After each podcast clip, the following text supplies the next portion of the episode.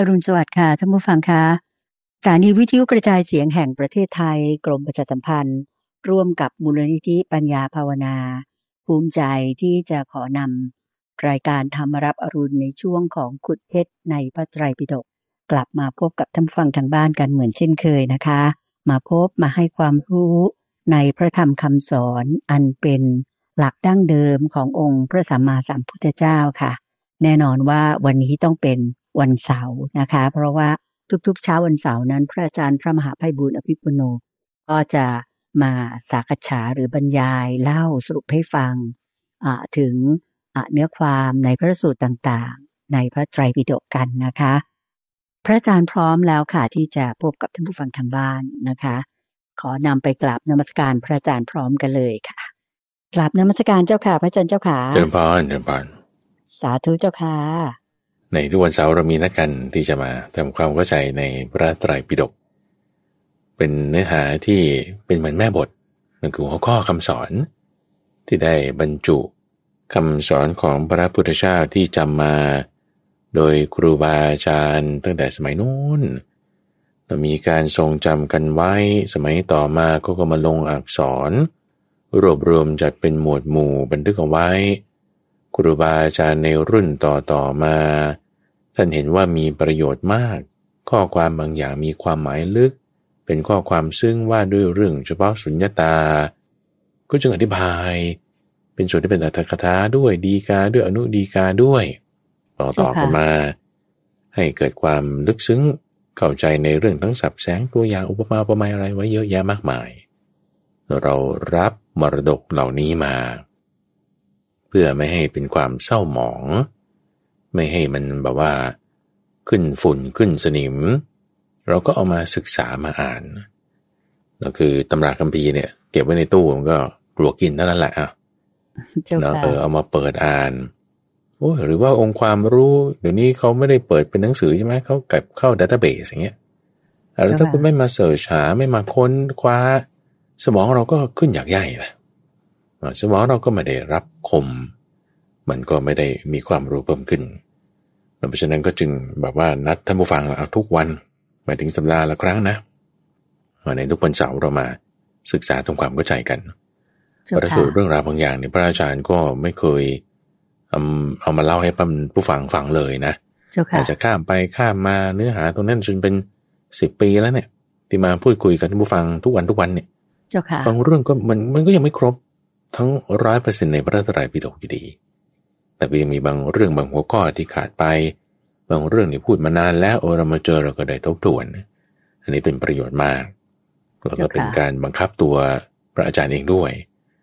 เนาะว่าจะมาบันทึกเสียงกับคุณเตือนใจให้ท่านฟังฟัง ก็ต้องอ่านมาก่อน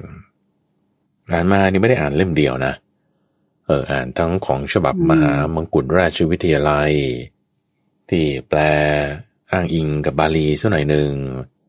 อ่านทั้งฉบับของมหาจุฬาลงกรณราชวิทยาลัย ซึ่งเราใช้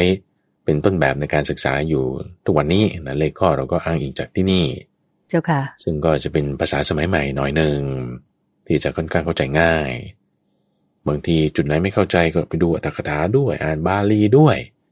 เฮ้ข้อนี้ไม่เข้าใจบางทีอ่านเป็นสองพระสูตรสองภาษาอ่านภาษาอังกฤษด้วย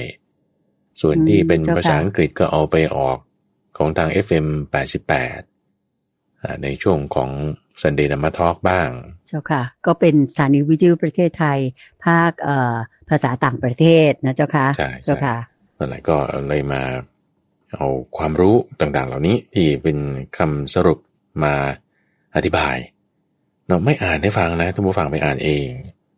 จะไม่เหมือนกับช่วงของครั้งพระสูตรทุกวันพฤหัสอันนั้นคืออ่านให้ฟัง แต่อ่านให้ฟังอันนั้นก็ไม่อธิบายนะ ให้ทำความเข้าใจเอาเอง เออเจ้าค่ะเพราะนั้นก็จะแตกต่างกันท่านผู้ฟังชอบแบบไหนก็ติดตามรับฟังเอาบางคนก็จะชอบแบบดิบๆเลยก็คืออ่านให้ฟังฉันฟังอยู่ แต่ไม่ต้องอธิบายเลยฉันทำความเข้าใจเองอย่างนี้นะบางคนก็จะว่าโอ้ยอ่านให้ฟังเลยฉันไม่เข้าใจเลย อธิบายให้ฟังก็แล้วกันจะไม่อ่านหรอกอย่างนี้ก็มีก็เอาแต่ละรูปแบบที่เราพอจะเข้าใจได้ก็แล้วกัน ตามอัธยาศัยนะเจ้าค่ะเดินผ่านใช่ เจ้าค่ะวันนี้เราก็มาเริ่มกันเลย อยู่ในหมวดธรรมที่มีธรรมะหกประการก็เรียกว่าชักกะนิบาตเจ้าอยู่ค่ะในข้อที่สิบเจ็ดแล้วก็ที่สิบเจ็ดว่าด้วยการนอนหลับ โสปะสูตรพระสูตรเรื่องนี้ก็จะปรารบพวกภิกษุใหม่ที่เพิ่งบวชมาใหม่ๆเนอะโอ้ยจะนอนไม่หลงไม่หลับอะไรไม่ใช่ นอนจนไม่ตื่น อืมเจ้าค่ะ ไม่มีปัญหาเรื่องการนอนไม่หลับ แต่มีปัญหาเรื่องการตื่น เออคือบางคนอายุมากนะ ฟังเทศน์ฟังธรรมเนี่ยเฮ้ยนอนไม่หลับ นอนไม่หลับนี่ก็จะทำยังไงให้หลับอะเออก็ฟังธรรมะรับรู้นี่แหล้ว ฟังฟังไปเดี๋ยวมันหลับไปเลย เออมีคนเคยมาพูดให้ว่าอาจารย์ฟังอย่างนี้เจ้าเอค่ะอเปิดให้ลูกฟังก่อนนอน ก็มีอ่าฟังฟังไปแล้วลูกก็หลับไปเลยเอออันนี้ไม่มีปัญหาเนาะถ้าถ้าจะให้ฟังหลับได้ ปัญหามันคือตรงตื่น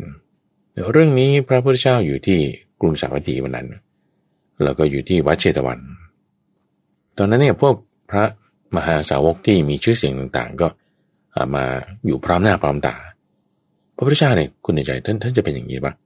แหมถ้าสาวกอยู่กันพร้อมหน้าพร้อมตานี่นะท่านท่านดีใจอืมเจ้าค่ะคำว่าดีใจนี่หมายถึงว่าปลื้มอกปลื้มใจที่เห็นลูกศิษย์ลูกหามาอยู่พร้อมหน้า แต่ละคนกับปฏิบัติดีปฏิบัติชอบแหมไม่อยากให้เวลานี้มันผ่านไปเร็วๆคือคือจะจะพูดภาษาบ้านเราอะนะแหมอยากให้อยู่กันนานๆคือทีนี้พูดภาษาคารวาสนะเออแต่แต่ว่าไม่ได้หมายความว่าพระพุทธเจ้าท่านคิดอย่างนั้นนะนะแต่ว่าท่านจะยินดีดีใจ แล้วสมัยนั้นมีใครบ้างมีพระมหาโมคคลลานะ พระมหากัสสปะ พระสารีบุตร พระมหากัจจายนะ พระมหากฏติตะ พระมหาจุนทะ พระมหากัปปินะพระอนุรุตตะพระเรวัตตะพระอานนท์อยู่กันพร้อมหน้าเลยเจ้าค่ะโอ้องค์ใหญ่ ๆ ทั้งนั้นสำคัญทั้งนั้นอ่าเจ้าสำคัญค่ะเท่านั้นแล้วก็เจ้าค่ะมีเวลาที่เอ่อพอฉันข้าวเสร็จปุ๊บเก็บบาตรอะไรเรียบร้อยต่างองค์ต่างท่านก็จะเป็นหลีกเร้นของตนของตน แล้วก็กลับมาออกมาจากที่หลีกเร้นเนี่ยตอนเย็น ตอนเย็นนี่ก็ประมาณสี่โมงเย็นออกมาสี่โมงเย็นกว่าดลานวัดอะไรต่างๆทำข้อวัด เอ่อเตรียมน้ำฉันน้ำใช้สงน้ำอะไรเรียบร้อยพอตกค่ำตกค่ำก็จะมารวมตัวกันมารวมตัวกัน เพื่อที่จะฟังธรรมะจากพระพุทธเจ้า เจ้าค่ะ ในที่นั้นก็ไปที่หอฉัน ใช้ตอนเช้าใช้ฉันอาตอนเย็นใช้ฟังธรรม ปรากฏว่าพอเราพระมหาสาวกสำคัญสำคัญอยู่เหล่าเนี้ยพระพุทธเจ้าเนี่ยก็แบบ บางทีก็นั่งสมาธิไปนิ่งๆ ทุกคนก็พากันนั่งนิ่งเหมือนกัน อืมเออเจ้าไม่ค่ะไม่พูดคุยกันนั่งนิ่ง ถ้าพระพุทธเจ้าจะไม่พูดอะไรเราก็จะไม่ถามอะไร ถ้าพระพุทธเจ้าจะให้ถามอะไรเรื่องจะจะค่อยถามบางทีท่านจะอาจจะเทศน์เรื่องนั้นแสดงพระสูตรนี้ตอบคำถามนั้นนี่อะไร หรือไม่บางทีก็นั่งนิ่งๆเฉยๆนะเพราะว่าอยากให้โมเมนต์เนี่ยมันอยู่กันนานเจ้าค่ะๆยินดีอยู่กันไปอ่าเงียบๆก็อยู่กันดีๆ คือไม่ใช่เหมือนกับว่า เวลาเราไปเจอญาติพี่น้อง หรือไปเจอคนที่แบบเราต้องไปเจอทางธุรกิจอะไรเงี้ยนะไปกินข้าวกันอย่างเงี้ยเจ้าอค่ะย่างคารวะเขานัดกันเนี่ยเขาก็จะนัดไปกิน หรือก็หมายกับไปนัดไปเที่ยวใช่ไหมเจ้าค่ะ ดีหน่อยอาจจะนัดไปเล่นกีฬาทีนี้จังหวะที่ว่านัดไปกินกันเนี่ยมันจะมีโมเมนต์ที่ว่าเฮ้ยไม่มีใครพูดอะไรเลยเดทแอร์ก็ใช้คำนี้ ซึ่งก็หมายความว่าก็จะมีอารมณ์แบบว่า ก็เขิน เก้กังอืมก็ไม่รู้จะพูดอะไรกันอย่างเงี้ยนะเออต่างกระคนอักต่ากงระเงียอ่บวนกันไป เออเจ้าก็ค่ะก็จะมีลักษณะว่ากระอักกระอ่วนไม่รู้จะพูดอะไรอย่างเงี้ยเกิดเจ้าเกินค่ะกันไปเฮ้ยแต่ว่าในทางพระสงฆ์นี่ไม่ใช่นะคุณเดินใจ ไม่พูดอะไรกันนั่งนิ่งๆเออมันมันกลับดีไงอืมเออเจ้ามันกค่ะลับดี แล้วตอนนั้นน่ะเป็นอย่างนั้นทำไมถึงถึงดีอะก็ว่ารู้จักคุ้นเคยกันอยู่แล้วเหมือนไหมพระสารีบุตรพระมหาโมคคลลานะพระมหากฏติตาพวกเนี้ยคุ้นเคยกันอยู่แล้ว ก็เป็นสาวกของพระพุทธเจ้านั่นแหละ คุ้นเคยกันอยู่แล้ว แต่ว่าไม่พูดอะไรกันนี่แหละคือคือในทางพระพุทธศาสนาเนี่ยหรือแบบคนที่มาวัดอย่างเงี้ยก็จะเป็นลักษณะเนี้คุณเดินใจคือ รู้จักกันอยู่แต่ว่าไม่คุ้นเคยกันที่จะพูดยังไงดีอะคือเหมือนกับว่าอืมอย่างเราเรามานั่งสมาธิใช่ไหมล่ะเจ้าค่ะเราเราเห็นคนอื่นเขามานั่ง เราก็ต้องคือเราก็อยากจะไปนั่งบ้างอะเจ้าสมมค่ะติมาเข้าคอร์สปฏิบัติธรรมในบริบทอย่างเงี้ยนะ คนอื่นเขานั่งกันเต็มศาลาอย่างเงี้ยเฮ้ยเรามันจะหนีไปนอนมันก็ไม่เคยเข้าทางไงเข้าใจปะล่ะเจ้าค่ะเออเราก็ต้องมานั่งด้วย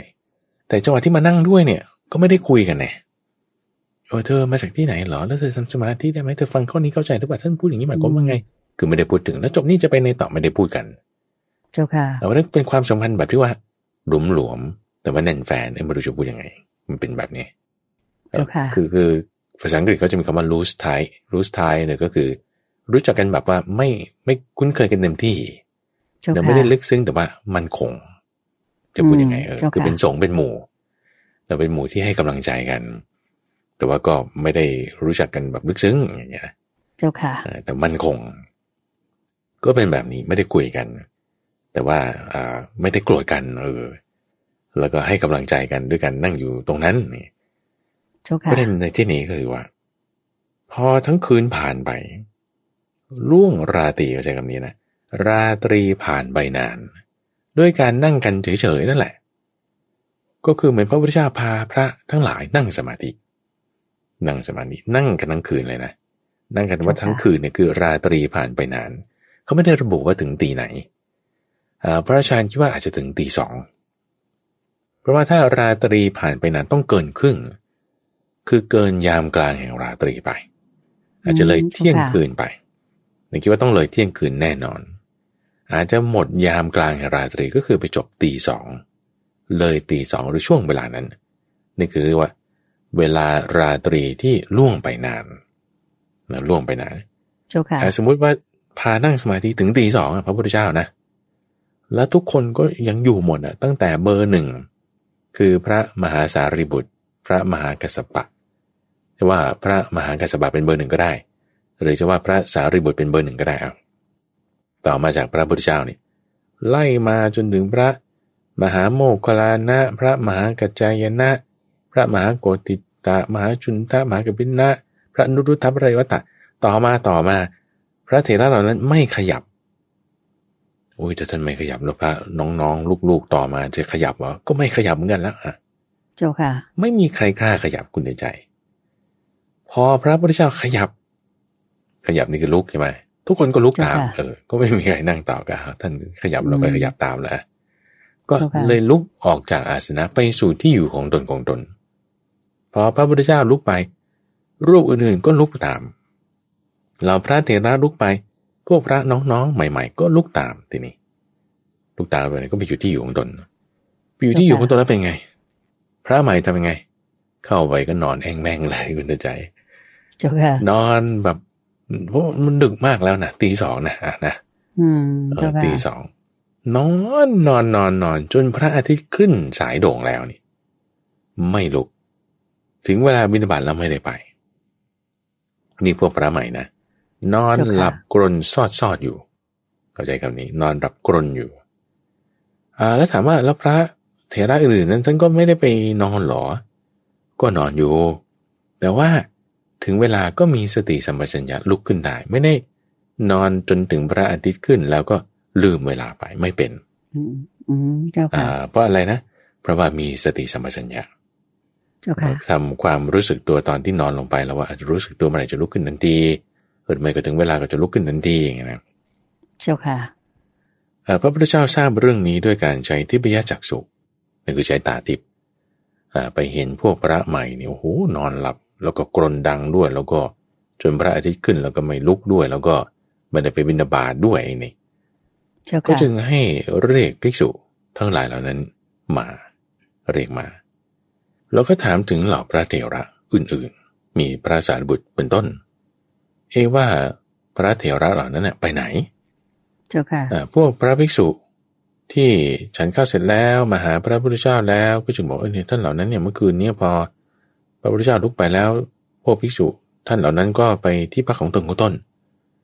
ซึ่งในที่เนี้ยคือในพระสูตรเนี่ยคือท่านก็ไม่ได้ระบุถึงนะว่า เหล่าพระเถระเหล่านั้นท่านไปบิณฑบาตไหมอ่าหรือว่าท่านออกมาฉันข้าวหรือเปล่าแล้วคือบางทีเจ้าค่ะพระสงฆ์ในปัจจุบันเนี่ยนะว่า ถ้าเขาสมาธิลึกดึกบางทีวันนั้นก็อาจจะไม่ได้ไปบิณฑบาตไม่ได้ฉันข้าวก็ได้เจ้าค่ะเนอะแต่ว่าก็จะไม่ได้ว่านอนจนพระอาทิตย์ขึ้น แต่ก็จะทำสมาธิไปเรื่อยๆอย่างเงี้ยเพราะว่าเข้าสมาธิลึกทีนี้ถามพวกพระใหม่ที่เพิ่งบวชมาไม่นานเนะว่าพวกพระเหล่านั้นเนี่ยไปไหน ก็เข้าไปสู่ที่อยู่ของตนของตนพระพุทธเจ้าก็จึงบอกกับพระใหม่รูปนี้บอกว่า พวกเธอเป็นพระเถระหรอ ถ้าเป็นพระใหม่แล้วยังนอนหลับกรนอยู่จนถึงพระอาทิตย์ขึ้นเนี่ยมันมันจะไม่ดีนะ เพราะอะไรเรากำลังพูดถึงความเจริญหรือความเสื่อมของบุคคลหกประเภทเหล่านี้แต่ว่าเราต้องเรียกอยู่ในจักรนิบาตนะ คือหมวดหกใช่ไหมมันไม่ต้องมีก็มีธรรมะหกข้อใช่ต้องมีธรรมะหกประการอันใดอันหนึ่งแน่นอน จึงพูดถึงกลุ่มคนหกกลุ่มเหล่านี้ ว่าบุคคลเหล่านี้เขายังจะมีความเจริญในการทำงานของเขาหรือไม่ถ้าเขายังจะเป็นผู้ที่ หลับไหล นอนกรนหาความสุขเอกเนก อยู่ตามใจชอบ มี พวกกษัตริย์กษัตริย์ทั้งหลายจะสามารถแบบว่าปกครองบ้านเมืองให้มีความสุขเป็นที่พอใจของพลเมือง ไม่ถูกเขาด่าติเตียนจนตลอดชีวิตเนี่ยมันจะได้ไหมถ้าบอกว่ายังหลับไหลหาความสุขในการเอนกายเอนข้าง จะทำไม่ได้ คือตามพระพวกนี้ว่าทำได้ไหมนะกษัตริย์ที่จะทำอย่างเงี้ยขี้เกียจอย่างเงี้ยแล้วจะให้เป็นที่พอใจของพลเมืองเนี่ยโอ้ยมันไม่ได้อยู่แล้วที่ไหนมันจะมี ไม่มีไม่มีไม่ได้ ไม่ใช่แค่กษัตริย์ที่จะทำให้เป็นที่พอใจของประชาชนทำไม่ได้ ถ้าบอกว่ายังขี้เกียจอยู่มันมีการหลับไหลแม้แต่ผู้ครองรัฐเราใช้คำนี้ ผู้ครองรัฐ ผู้ครองรัฐนี่ก็ ในจำนวนการแปลของท่านหลวงพ่อพุทธทาสและท่านจะใช้คำว่าผู้ปกครอง ในที่นี้ก็จะหมายถึงพวกเจ้าอื่นๆ ชั้นรองๆลงมาแล้วก็ถ้าในประเทศจีนเนี่ยก็จะเป็นพวกท่านอ๋อง หรือว่าถ้าเป็นในการปกครองแบบอังกฤษก็จะเป็นพวกที่เป็นหลอดอะไรต่างๆแต่จะเป็นกุนนางที่เป็นเชื้อเจ้านะ ต่อมาก็จะพูดถึงทายาทของตระกูลต่างๆ ทายาทของตระกูล ในที่นี้ก็คือ พวกเหล่าเจ้าที่จะมีลูกหลานต่อมาเป็นหม่อมเจ้าหม่อมราชวงศ์อะไรเงี้ย หรือจะหมายถึงตระกูลใหญ่ ๆ ตระกูลใหญ่ ๆ ที่จะเป็นช่วยปกครองรัฐ เช่น กรณีของท่านพระรัตปาละ เนี่ยเป็นตระกูลใหญ่ว่าลูกหลานเขาเนี่ยจะรักษาตระกูล รักษา หมู่คนให้เป็นที่พอใจได้ไหมถ้าอย่างขี้เกียจอยู่แบบนี้ หรือประการที่สี่กลุ่มคนที่สี่คือเสนาบดีอาเสนาบดีเนี่ยก็จะเป็นพวกข้าราชการละกลุ่มพวกข้าราชการชั้นผู้ใหญ่ ตั้งแต่ระดับปลัดลงไปเลยปลัดจนไปถึงเสมียน พวกเราข้าราชการเหล่านั้นจะดำรงตำแหน่ง ให้เป็นที่รักใคร่ถูกใจของลูกน้องของประชาชนต่างๆ จนถึงลูกหมู่เนี่ยได้ตลอดชีวิตไหมนี่บริการที่สี่เสนาบดีระบบราชการ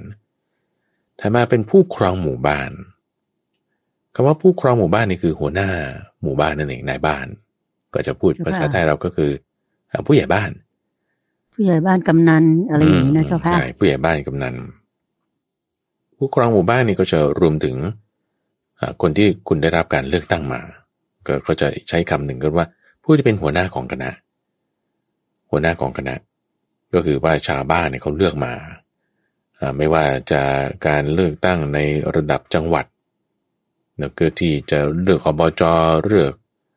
ผู้ว่ากทมหรือว่าเลือกนายกอบตอะไรเงี้ยนะในแต่ละตำบลคือพวกนี้หมายถึงหัวหน้า หัวหน้าหมู่บ้านส่วนในบ้านนี่ก็จะเป็นพวกกำนันผู้ใหญ่บ้าน ที่ได้รับการแต่งตั้งมาตามลำดับ ว่าลูกน้องเหล่านั้นเนี่ยเขาจะพอใจไหมจะถูกใจของประชาชนที่เลือกมาไหมหรือจนถึงลูกหมู่ลูกคณะที่เขาเป็นลูกน้องเนี่ยเขาจะพอใจรักใคร่ถูกใจ หัวหน้าของเขาแต่ละลำดับลำดับ ที่ขี้เกียจหมายถึงนอนตื่นสาย กรนซอดซอด พระอาทิตย์ขึ้นแล้วก็ยังไม่ลุกนี่ เคยได้ยินไหมว่าคนแบบนี้มันมี มีเหรอ เคยได้ยินเปล่าพระพุทธเจ้าถามภิกษุเหล่านั้น ก็คือถามว่าจะแบบมีไหมพวกนี้ที่ว่าจะมานอนหลับอยู่แบบเอาแต่หลับแต่นอนเนี่ยเจ้าค่ะอืมหาความสุขจากการนอนเนี่ย แล้วผู้ใต้บังคับบัญชาเนี่ยจะรักใครเนี่ยมีไหมอืพระมพิสุก็ ตอบว่าไม่มีนะเจ้าค่ะไม่มีเลย ไม่มีเจ้านะค่ะเอ่อไม่ต้องถึงสมัยไหนก็ได้แม้แต่สมัยนี้เองหนูแม้แต่สมัยนี้เองเอ่อเราก็จะไม่เห็นนะหมายถึงว่าจนตลอดชีวิตเนี่ย จะไม่มีข้อติเตียนข้อกระหาอะไรเนี่ยอืมไม่เคยเห็นคนที่จะเป็นแบบนี้นะเข้าใจไหมคนที่สมมติถ้าจะหาความสุขในการเอนกายเอนข้างแล้วก็ขี้เกียจมาทำงานบ้างไม่ทำงานบ้างมันต้องได้มีข้อติเตียนข้อกระหาแน่นอนเจ้าค่ะ แล้วถ้าคุณเป็นหัวหน้ามาเอาไม่รู้เป็นมาได้ไงล่ะคุณเส้นสายมาบ้างอะไรบ้างก็แล้วแต่ละอ่าบุญกุศลมีมาได้เป็นละถ้าขี้เกียจเนี่ยมันต้องได้โดนติเตียนแน่นอน มันจะไม่ถูกใจเจ้าค่ะแน่นอน เพราะฉะนั้นเจ้าค่ะถ้าจะให้ถูกใจไม่ถูกติเตียน จนตลอดชีวิต และยังนอนหลับไหลอยู่ไม่เคยเห็น ไม่เคยได้ยินเลยนะ ไม่มีนะ ปัจจุบันนี้เจ้าค่ะก็ไม่มีนะเออ อันนี้คือเป็นอุปมานะพระพุทธเจ้ายกอุปมาขึ้นหกประการจากกลุ่มคนหกประเภท โดยอาศัยนิสัย ที่เป็นอารัมพบทมาก็คือเรื่องการนอนหลับไหล จนพระอาทิตย์โด่งสายแล้วก็ยังไม่ลุกนี่เป็นอุปมาอุปมา ในอุปมาว่าอะไร อุปมาเกี่ยวกับสมณะ เกี่ยวกับพราหมณ์เกี่ยวกับภิกษุ ว่าถ้ายังจะประกอบความสุขในการนอน ความสุขในการเอนข้าง ความสุขในการเคลิ้มหลับตามใจชอบอยู่เสมอเสมอ นี่คือ ข้อที่หนึ่งนะเจ้าข้อค่ะที่สองไม่เป็นผู้คุ้มครองทวารในอินทรีย์ทั้งหลาย ข้อที่สามไม่รู้ประมาณในการบริโภค ข้อที่สี่ไม่ประกอบอยู่ในธรรมอันเป็นเครื่องตื่น ข้อที่ห้าไม่เห็นแจ่มแจ้งในกุศลธรรมทั้งหลาย และข้อที่หกไม่ตามประกอบเนืองเนืองในโพธิปักขียธรรมทั้งยามต้นยามปลาย แล้วเนี่ยหกประการแล้วเนี่ยจะทำให้แจ้งซึ่งเจโตวิมุตติปัญญาวิมุตติจนบรรลุถึงเป็นพระอรหันต์เนี่ย มีปะเคยได้ยินไหม มีคนแบบนี้ไหมมะไม่มีเจ้าค่ะ ไม่มีนะไม่เคยได้ยิน เจ้าค่ะ ไม่มี ไม่ต้องแบบว่าไปหา ไม่มี ไม่ต้องไปหาไม่มี แล้วก็เพราะฉะนั้นนี่ท่านจึงสรุปไว้อย่างนี้บอกว่าโอ้เราก็ไม่ได้ยินเหมือนกันนะเพราะฉะนั้นอะพวกเธอเนี่ยต้องมีธรรมะหกประการเหล่านี้นะหกประการเหล่านี้คืออะไรนี่คือยกอุปมานะ คนหกกลุ่มใช่ไหมที่มีคุณเจ้าค่ะธรรมเดียวกันคือนอนตื่นสาย มาอุปไมยเนอะจากคนหกกลุ่มมาเป็นธรรมะหกประการ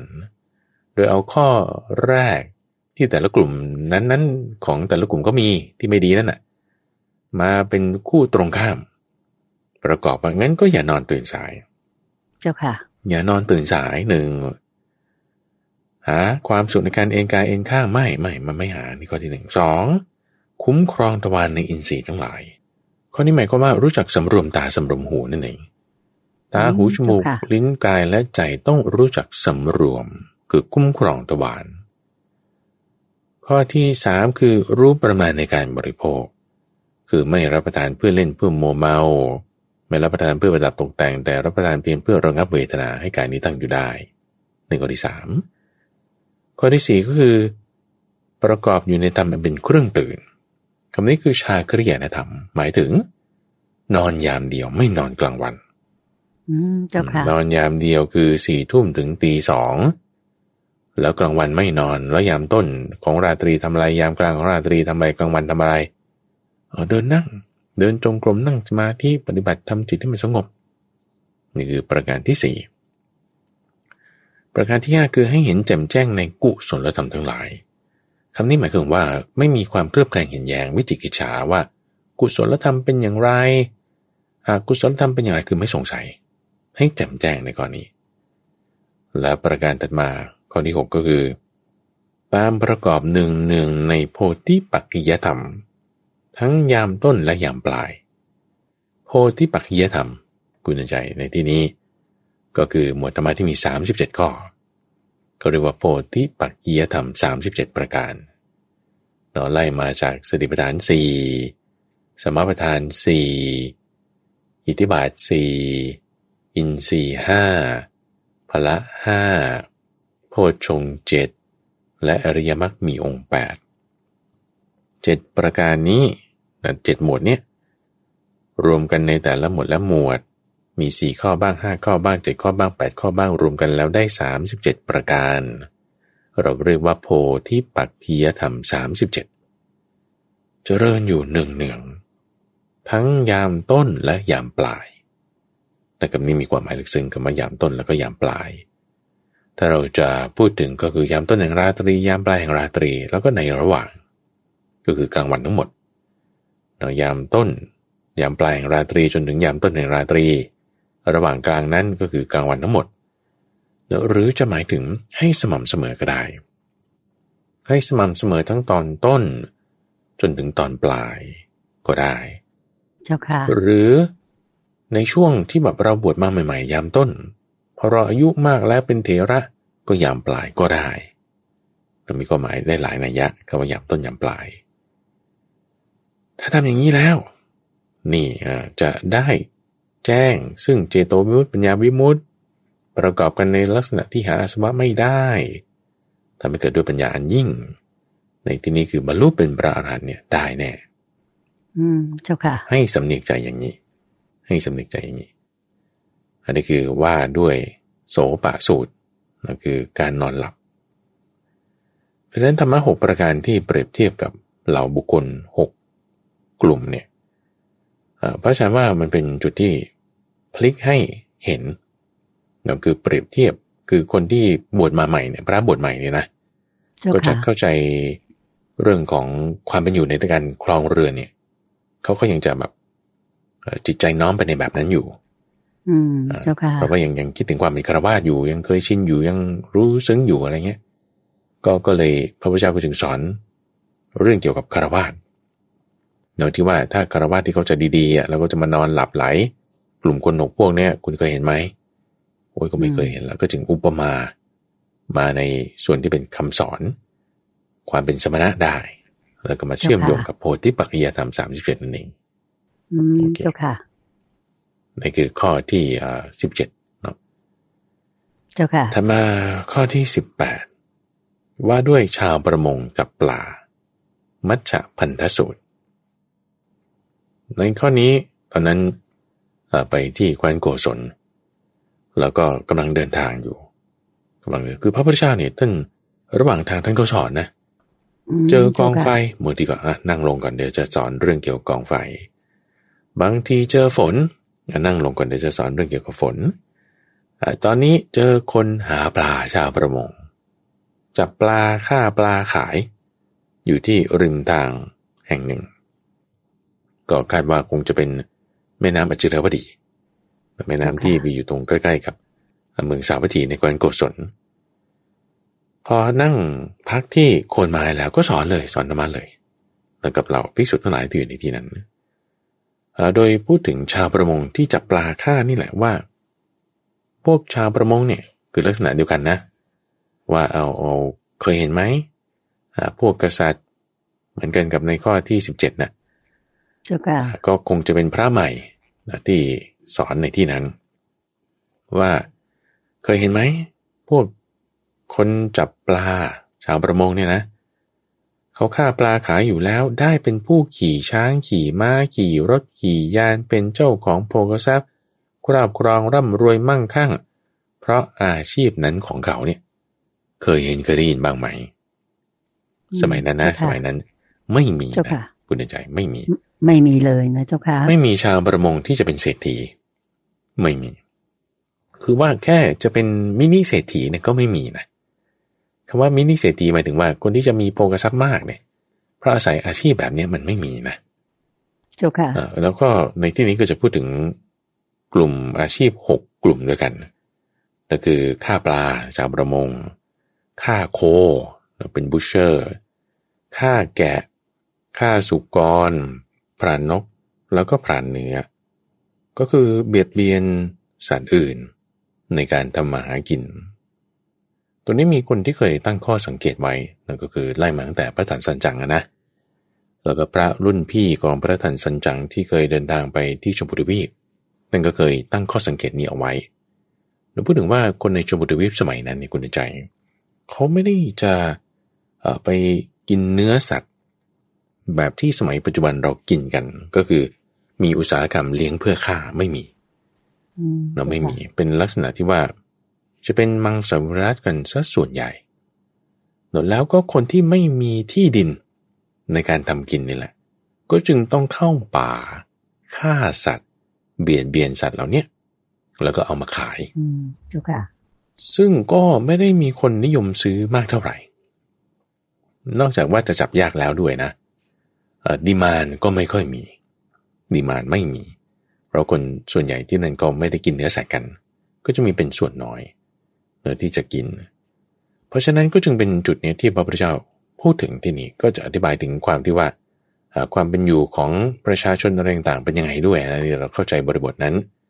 อ่าครับก็ก็จะเข้าใจในพระสูตรนี้ว่า คนที่จะฆ่าโคขายฆ่าแกะฆ่าสุกรปรานนกปรานเนื้อ แล้วขายจนมั่งคั่งร่ำรวยเพราะอาชีพนั้นๆเนี่ย มันมีไหม ในยุคนั้นจะไม่มีในยุคนั้นไม่ะมีเจ้าค่ะไม่มีเลยเจ้าค่ะ ไม่มีแล้วเอาทำทำไมไม่มีเพราะว่าประเทศเขาเป็นอย่างนั้นชมพูทวีปสมัยนั้นแล้วแต่ว่าสมัยนี้ต่างกันนะเออสมัยนี้ต่างกันคนที่เป็นอ่าเจ้าของโรงฆ่าสัตว์ อย่างเงี้ยก็มีหุ้นในตลาดหลักทรัพย์ได้โอ้ต่างประเทศนี่เขาร่ำรวยกันมาก เพราะว่าค่ะคนสมัยนี้มันเปลี่ยนแปลงไปฮะทีนี้ประเด็นคือว่า ที่ว่าเอ่อเขา ฆ่าแล้วเขาจะมั่งคั่งร่ำรวยได้เนี่ยไม่ได้เนี่ยนะ เพราะว่าการที่เขาเพ่งดูปลาพระพุทธเจ้าใช้คำนี้ เพ่งดูปลาที่เขาจะฆ่าเนี่ยนั่นน่ะเป็นการฆ่าด้วยจิตที่เป็นบาปนะโอเคไหมเพ่งดูแกะ เพ่งดูสุกร เพ่งดูนก เพ่งดูเนื้อ แล้วจะฆ่านั่นคือจิตเป็นบาป จิตที่เป็นบาปนะ ด้วยจิตที่เป็นบาปเป็นอกุศลธรรม จึงทำให้เขาเนี่ยไม่ได้โภคทรัพย์ต่าง ๆ เหล่านั้นอืมีช้างเจ้ค่ะม้ารถหรืออะไรเครื่องปลื้มใจที่จะเป็นทางมาแห่งโภคทรัพย์ไม่ได้ไม่มี ไม่ได้ครอบครอง เพราะว่าจิตที่เป็นบาปเพราะฉะนั้นลำดับขั้นของเหตุผลนี่มันมันจะมาต่อๆกันนะ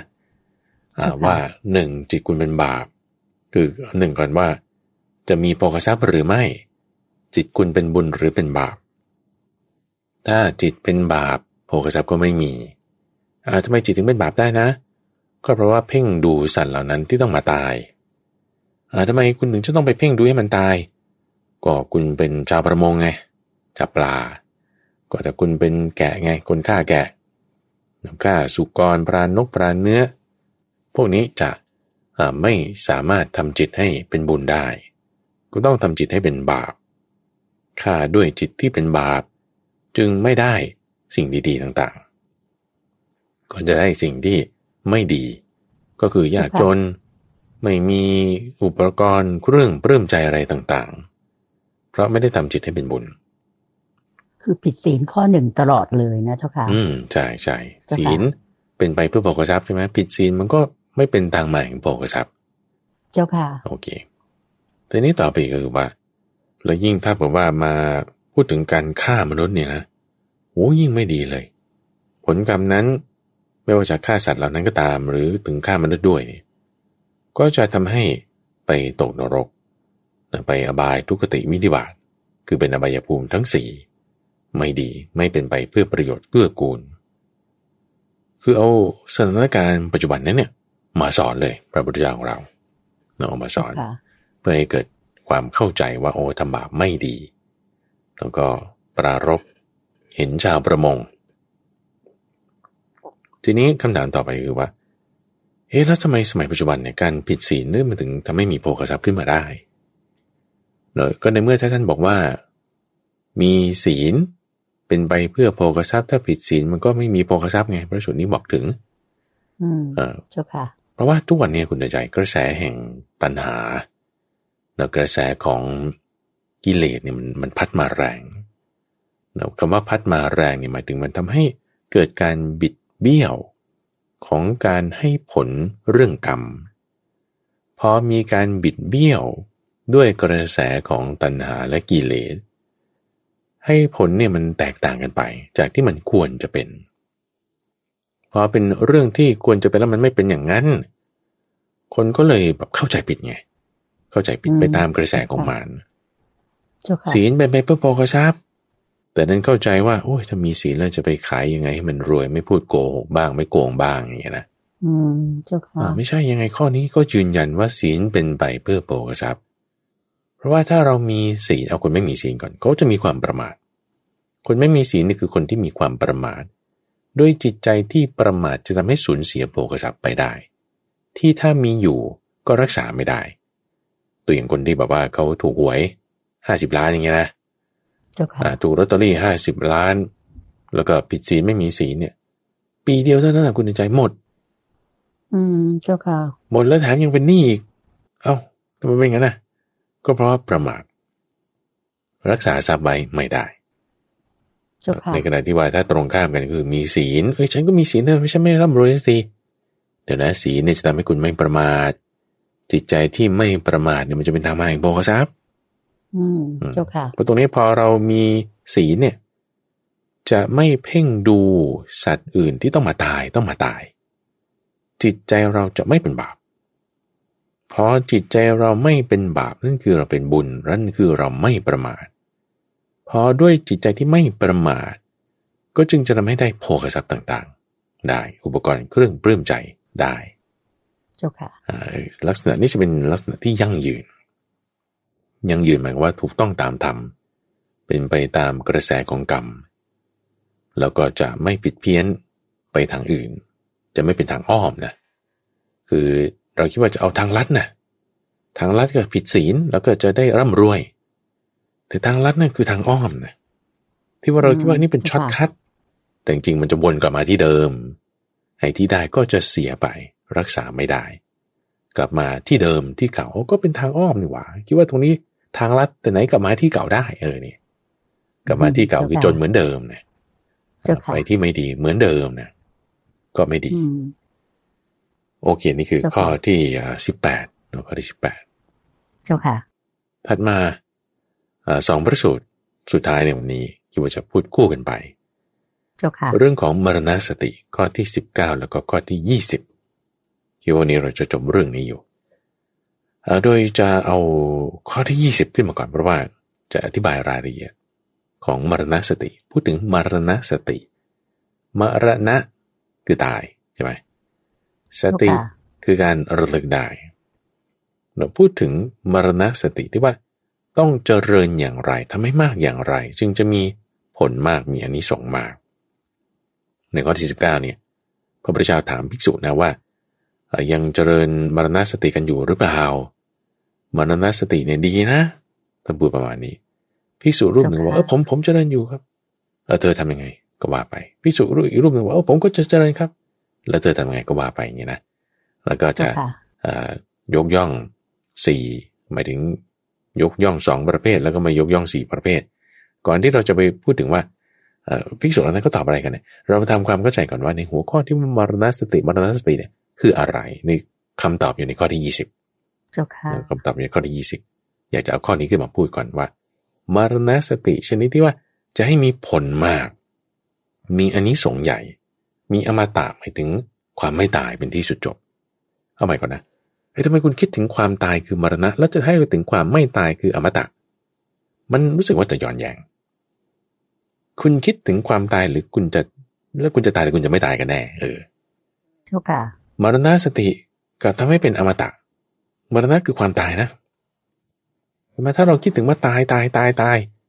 โอ้ฉันจะตายแล้วฉันตายแล้วแย่แล้วแย่แล้วอย่างเงี้ยงานเข้าแล้วเนี่ยตายแล้วเนี่ยโอ้มันเป็นความคิดลบนะ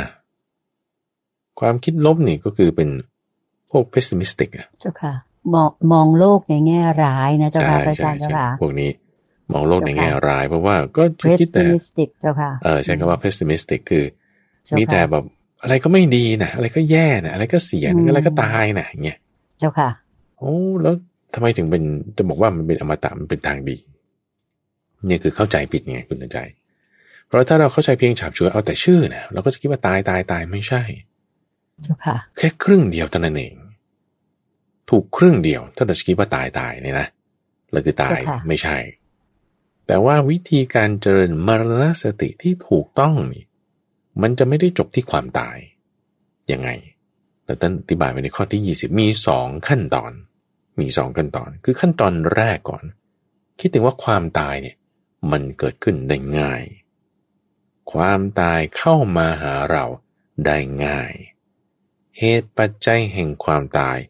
มีมากจริง ๆ มีมากจริง ๆ พวกแมลงกัดแมลงตัวเล็กนิดเดียวแมลงป่องเนี่ย บางคนเนี่ยถูกตัวต่อ ถูกแตนนะคุณเดินใจต่อยเจ้าค่ะตายได้นะตายได้เจ้าค่ะเออพิษบางทีเข้าพิษไปต่อยในหูอย่างเงี้ย ตายเข้าเจ้าจค่ะมูกตาย เออหรืองูกัดตะขาบกัด พวกนี้ตายได้โอ้ยไม่ต้องเอาสัตว์พวกนั้นหรอกบางทีลื่นหกล้ม หัวฟาดพื้นน็อกตายได้ เจ้าค่ะ เขาไม่ปิดฝาท่อล่วงลงไปในท่อ ขาดอากาศหายใจตายได้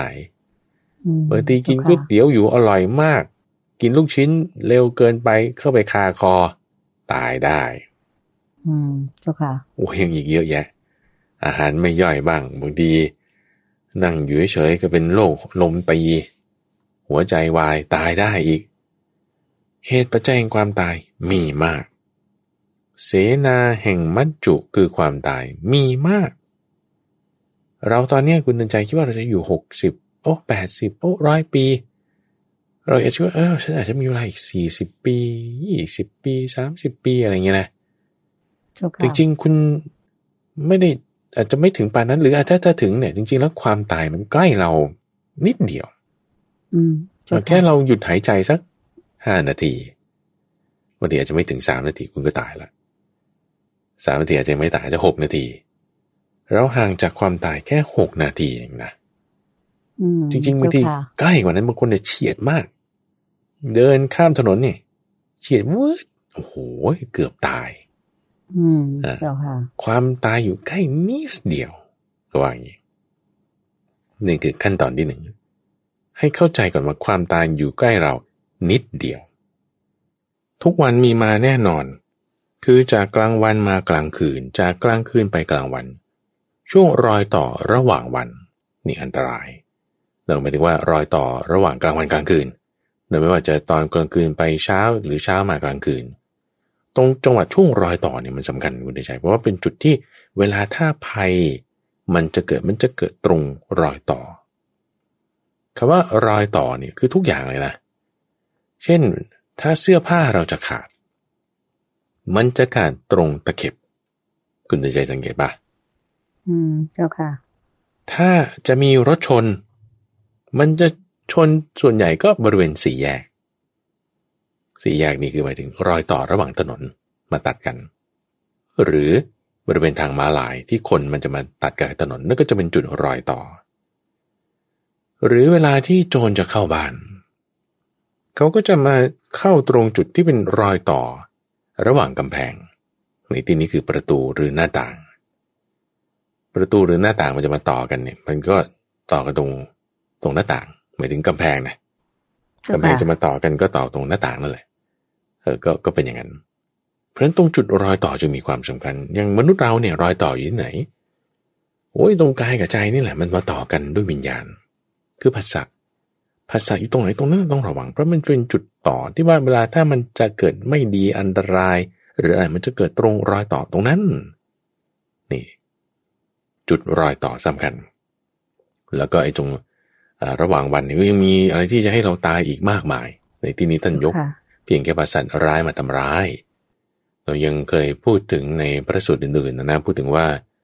อ่าอยู่ป่าแล้วบางทีก็มีสัตว์ร้ายบางทีก็มีคนทำร้ายบางทีมีอมนุษย์อะไรต่างๆอีก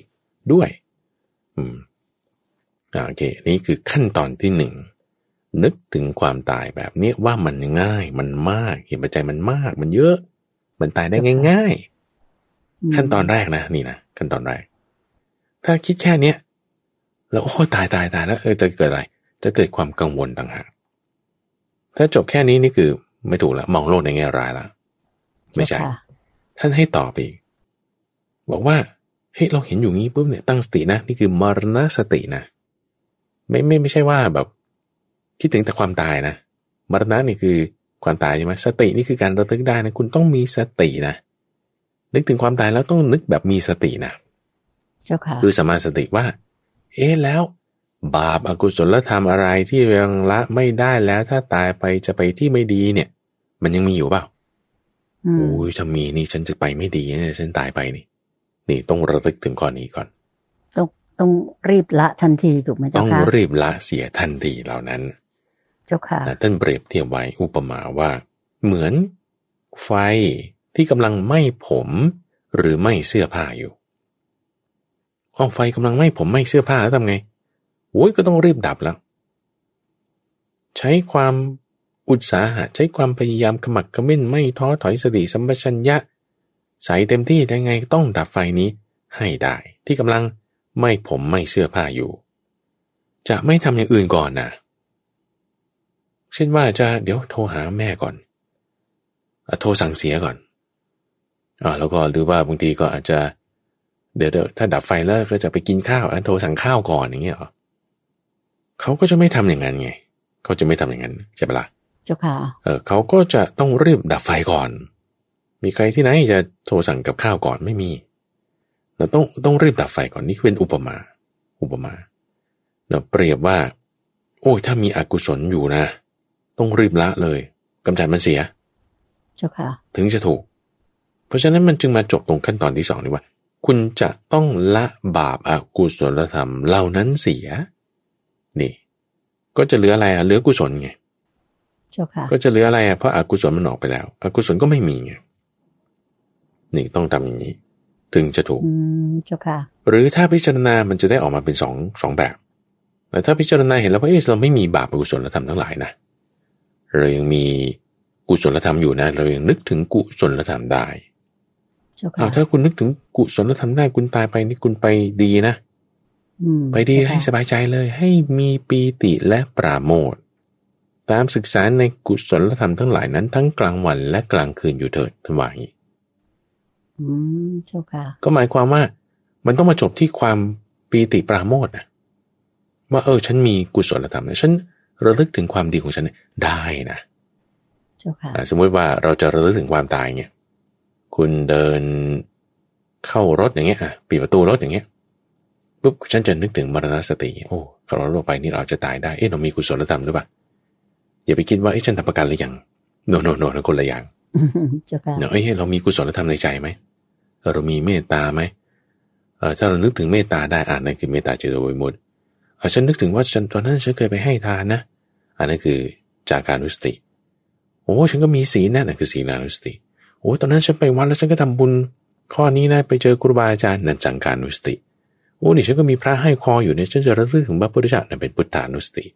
แล้วคุณจะระลึกถึงความดีต่างๆ ที่เราทำได้ นั่นคือคุณมีสติแล้ว ในเจ้าค่ะเวลาเรานึกถึงความตายนะเพราะฉะนั้นมันจะมาจบที่อุศลธรรม จะมีปีติปราโมทย์เพราะฉะนั้นถ้ามันมีอะไรให้เรามันนึกถึงความตายอยู่เรื่อยนะคุณใจเช่นบางอย่างบางคนที่เป็นหมออย่างนี้นะเจ้า คือค่ะเห็นคนตายทุกวันนะอืมเห็นคนตายทุกวันเพราะโรงพยาบาลนี่มีคนตายทุกวันนะเจ้าค่ะเอ่อโดยเฉพาะอย่างยิ่งเจ้าหน้าที่อยู่ห้องดับจิตนี่เดี๋ยวๆก็เข็นมาละเดี๋ยวๆก็เข็นมาละอย่างเงี้ยนะเจ้าค่ะอะ คนนี้เคสนี้โอ้อายุใกล้เคียงกับเราเลยแล้วเนี่ยโอ้เป็นมะเร็งแล้วเนี่ยโอ้แล้วฉันจะเป็นอะไรมันก็ปวดตรงนี้ตรงนั้นอย่างเงี้ยเจ้าเนี่ยค่ะเหตุปัจจัยแห่งความตายมีมาก ที่จะให้เรานึกถึงระลึกถึงคำถามคือ คุณนึกถึงกุศลธรรมของเราเนี่ยได้ไหม ถ้าไม่ได้แสดงว่าคุณไม่ได้เจริญมรณสติ ตั้งสติไว้ไม่ได้เจ้าค่ะแต่ถ้านึกได้นั่นคือคุณเจริญมรณสติคุณตั้งสติไว้ได้ อันนี้คือจะดี อืมเจ้าค่ะ พูดง่าย ๆก็คือเหมือนกับเราต้องระลึกเสมอว่าเหตุของความตายอ่ามีมากรอบตัวเรานะเจ้าค่ะ แล้วก็ความตายอาจจะเกิดขึ้นกับเราได้ ในทุกทุกเวลาคือเราไม่ทราบเวลาตายเรา หรือว่าตายด้วยสาเหตุอะไร ดังนั้นสิ่งที่พระอาจารย์ได้พูดมานี้ก็คือให้เราเนี่ยนึกถึงสิ่งดีๆทำตัวดีๆอ่าหมายถึงว่าอยู่ในศีลในธรรมกุศลธรรมดังนั้นอืมเราก็เหมือนเจ้าค่ะ มีกุศลธรรมอยู่ในใจตลอดมีสติตลอด ดังนั้นไม่ว่าความตายจะมาถึงเราเมื่อไหร่ เราก็จะไปในทางที่ดี โดยที่ว่าเหมือนกับจากโลกนี้ไปด้วยกุศลธรรมที่มีอยู่ในใจไปอย่างมีสติ อันนี้ถ้าโยมสรุปแบบนี้พอถูกพอไหวต้องไหมเจ้าค่ะพระอาจารย์ถูกต้องถูกต้องเจ้าค่ะอันนี้คือมเจ้าการค่ะเจริญมรณสติที่ถูกต้อง ในทางที่ถูกที่ควรไม่ใช่ว่าอุ้ยฉันจะตายแล้วเดี๋ยวฉันจะตายเมื่อไหร่อะไรอย่างนี้ไม่ใช่นะไม่ใช่ไม่ใช่ เจ้าค่ะนั่นคือไม่ถูกนะแล้วแต่ที่ถูกคือต้องจบด้วยกุศลธรรมคือความดีนั่นเองเพราะฉะนั้นจึงเป็นการมองโลกในแง่ดีไง เจ้าค่ะไม่ใช่มองโลกในแง่ร้ายว่าฉันจะตายจะตายจะตายไม่ใช่ แต่มองโลกในแง่ดีว่าเอ้ยความจริงเนี่ย เราก็จะตายอยู่แล้วนะเออแล้วเรามองโลกจบในแง่ดีตรงที่ว่าแล้วคุณมีกุศลธรรมไหมเออนี่ถึงสำคัญนะประเด็นคือนี่คือข้อที่ยี่สิบนะ เรากลับมาข้อที่สิบแปดเอาไปใช้งานยังไง อันนี้การเจริญแบบนี้จะมีผลใหญ่ มีอันนี้สงใหญ่ ถ้าคิดถึงความตายแบบนี้จะเป็นไปเพื่อความไม่ตาย คืออมตะเจ้าค่ะ อมตะก็คือนิพพานถูกไหมเจ้าค่ะใช่ทำไมถึงเป็นอย่างนั้นได้เราคิดดูเราหายใจเข้าหายใจออกทุกลมหายใจเนี่ยเราใกล้ความตายก็ไปลมหายใจหนึ่งลมหายใจหนึ่งถูกปะเจ้าค่ะ เออเราเราจะตายคือลมหายใจเข้าออกครั้งหนึ่งเนี่ยคืออายุเราสั้นลงลมหายใจหนึ่งนะแต่เราไม่รู้ว่ามันจะมีอีกกี่ลมล่ะ แต่มันสั้นลงแน่ลมหนึ่งเราฉลองวันเกิดปีเนี่ยคือเราก็ใกล้ความตายเข้าไปปีหนึ่งปีหนึ่งนะทำไมจะมา happy ก็ไม่รู้เขาจะมา happy birthday มันไม่ใช่ละ แต่ว่าเราใกล้ความตายเข้าไป ปีหนึ่งวันหนึ่งลมหายใจหนึ่งประเด็นคือ คุณกำลังเดินทางอยู่บนเส้นที่จะไปสู่ความตาย แต่เดี๋ยว ถ้าคุณไม่มีสติคุณเดินทางไปสู่เส้นที่จะไปสู่ความตายนะ แต่ถ้าคุณมีสติเจริญมรณสติแบบนี้ หรือถ้าดูลมหายใจก็เจริญอานาปานาสติแบบนี้ เส้นทางนั้นน่ะกลับพลิกเลยพลิกอีกด้านหนึ่งว่า กลายเป็นเส้นที่จะไปสู่ความไม่ตายคืออมตะ หมายถึง นิพพานไง เจ้าค่ะ จะไปสู่นิพพานได้ ทั้งๆทที่มันก็อยู่เส้นเดียวกันนั่นแหละ คุณเดชไหมเฮ้ยเราจะตายอยู่แล้ว เออแต่เราไม่ตายได้เว้ยเออนี่มันมันจึงสวยงามแบบนี้คำสอนพระพุทธเจ้าอยู่ที่จิตของเราแท้ๆเลยว่าตั้งไว้ดีไหมชอบไหมถูกไหมมีสติไหมอ่า มีปัญญาไหมมีกุศลธรรมไหมนี่ต่างหากที่จะทำให้เราสู่ความไม่ตายได้กายนี้ยังไงมันก็ตายแหละก็ธรรมดา แต่จิตใจของเราจะไม่ตายได้ไหม นี่สิ่งสำคัญคุณใจว่าจิตใจนั้นถูกต้องแล้วคำถามถัดมาคือว่า พระพุทธเจ้าถามนะ นี่เจริญมรณสติที่สอนอย่างเงี้ยทำอยู่หรือเปล่าแต่คือตอนนั้นอยู่ที่หมู่บ้านหมายถึงว่าเป็นเขาก็ทำเป็นอะไรก็ทำเป็นเหมือนกับว่าอาคารเป็นโรงฉันอย่างนี้ก็แล้วกันนะแล้วก็สร้างด้วยอิฐเออสร้างด้วยอิฐก็อยู่ที่นั่นพักอยู่ที่นั่นแล้วก็ถามภิกษุทั้งหลายเหล่านี้ ว่ามรณสติที่เจริญทำให้มากเนี่ย จะมีอมตะ ความไม่ตายเป็นที่อย่างลงเนี่ย เธอยังเจริญมรณสติกันอยู่ไหม อืมเจ้าค่ะมีภิกษุหกรูป เขาก็ยกมือขึ้น เจริญอยู่ครับ รูปนี้ทำยังไงอ่าทำยังไง รูปนี้รูปแรกก็ตอบว่า นี่ผมคิดอย่างนี้ว่า เนี่ยเราจะมีชีวิตอยู่ได้ อาจจะตายอีกวันพรุ่งนี้ คืนนี้ แล้วก็วันนี้แล้วก็คืนนี้ยังอยู่พรุ่งนี้ค่อยตายเพราะฉะนั้นเราจะทำในใจซึ่งคำสอนของพระพุทธเจ้าให้มาก รูปที่หนึ่งว่าอย่างนี้อีกรูปหนึ่งบอกว่า ผมคิดว่าแค่วันเดียว คืนนี้เท่านั้นพรุ่งนี้เช้านี่ ตายเลย ก็คือสั้นก็มาอีกเคยไหมคนเมื่อสักครู่ก็คือ คืนนี้แล้วพรุ่งนี้ หมดวันพรุ่งนี้จึงค่อยตาย แต่รูปที่สองนี่คืนนี้เท่านั้นเอง วันรุ่งขึ้นปุ๊บตายทันทีไม่คิดว่าตัวเองอีกแค่คืนเดียว รูปที่สามนี่บอกว่าโอ้ยเนี่ยฉันบินบาตเสร็จก็ตายแล้วคิดว่าอย่างนี้ ต้องรีบทำให้มันได้บรรลุธรรมจิตใจตั้งอยู่ในกุศลธรรมก่อนที่จะฉันมือนี้เสร็จ อีกรูปหนึ่งบอกว่าเคี้ยวข้าวสี่ถึงห้าคำนั่นแหละ ยังไม่ทันหมดมื้อเลย กินข้าวยังไม่ทันเสร็จอาจจะตายได้ในระหว่าง ลูกชิ้นติดคอตาย สี่สี่ถึงห้าคำกินก็ไปก่อนแล้ว กินเส้นก่อนแล้วค่อยกินลูกมัน อีกรูปหนึ่งบอกว่า เอาแค่ข้าวคำเดียวพอ คือไม่ได้ว่าต้องสี่ถึงห้าคำแต่คำนี้ก็ไม่ได้พูดนะคำนี้ภิกษุรูปที่ห้าเนี่ยไม่ได้พูด ว่าคนก่อนๆนั้นไม่ดีอะไรไง แต่จะพูดถึงเฉพาะตัวเองว่า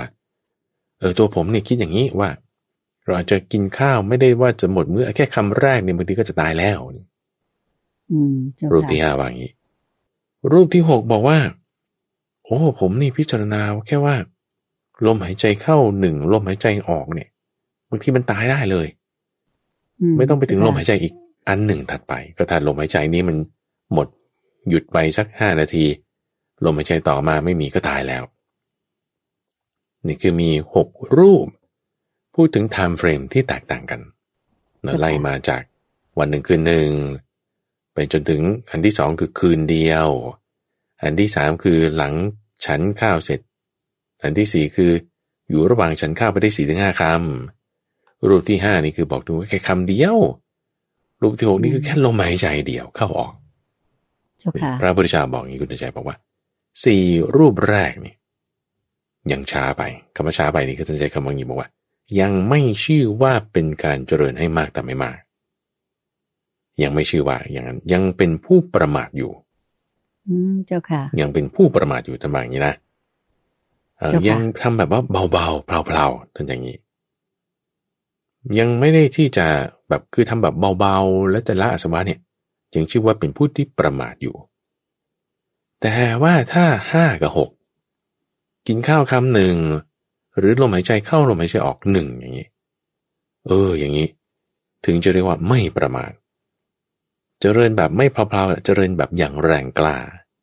เนี่ยเพราะฉะนั้นให้เราเห็นแล้วว่าไอ้ที่พูดมาเมื่อสักครู่ว่าลักษณะการเจริญมรณสติยังไงยังไงสองขั้นตอนเนี่ยต้องทำชนิดอย่าเพลาๆนะต้องทำชนิดแบบว่า ให้มันได้ผลออกมาจริงๆคืออย่างแรงกล้าอืมเจ้าค่ะแรงกล้านี่ก็คือข้าวคำเดียว หรือลมหายใจเดียว เหมือนกับคิดถึงทุกเวลาถูกไหมเจ้าค่ะนั่นแหละทุกนั่นเวลานาทีนั่นเจ้าแหค่ะละ ก็คนเขาไฟไหม้ผมไฟไหม้เสื้อผ้าอยู่เขาจะคิดเรื่องอะไรเขาต้องคิดเรื่องนี้ก่อน เจ้าค่ะ ยังไงจิตใจต้องตั้งไว้ซึ่งกุศลธรรมก่อนนะให้ได้นะอยู่ด้วยปีติปราโมทย์ตรงนั้นนะถึงจะถูกนั่นเอง อืมเจ้าค่ะอันนี้ก็จะเป็นข้อที่สิบเก้าและยี่สิบในหมวดหกว่าด้วยเรื่องของมรณสติเจริญบานเจ้าค่ะ เจ้าค่ะ วันนี้เราคงจะพูดได้เพียงแค่นี้นะเจ้าค่ะพระเจ้าเชิญเจ้าค่ะบานใช่เพราะว่า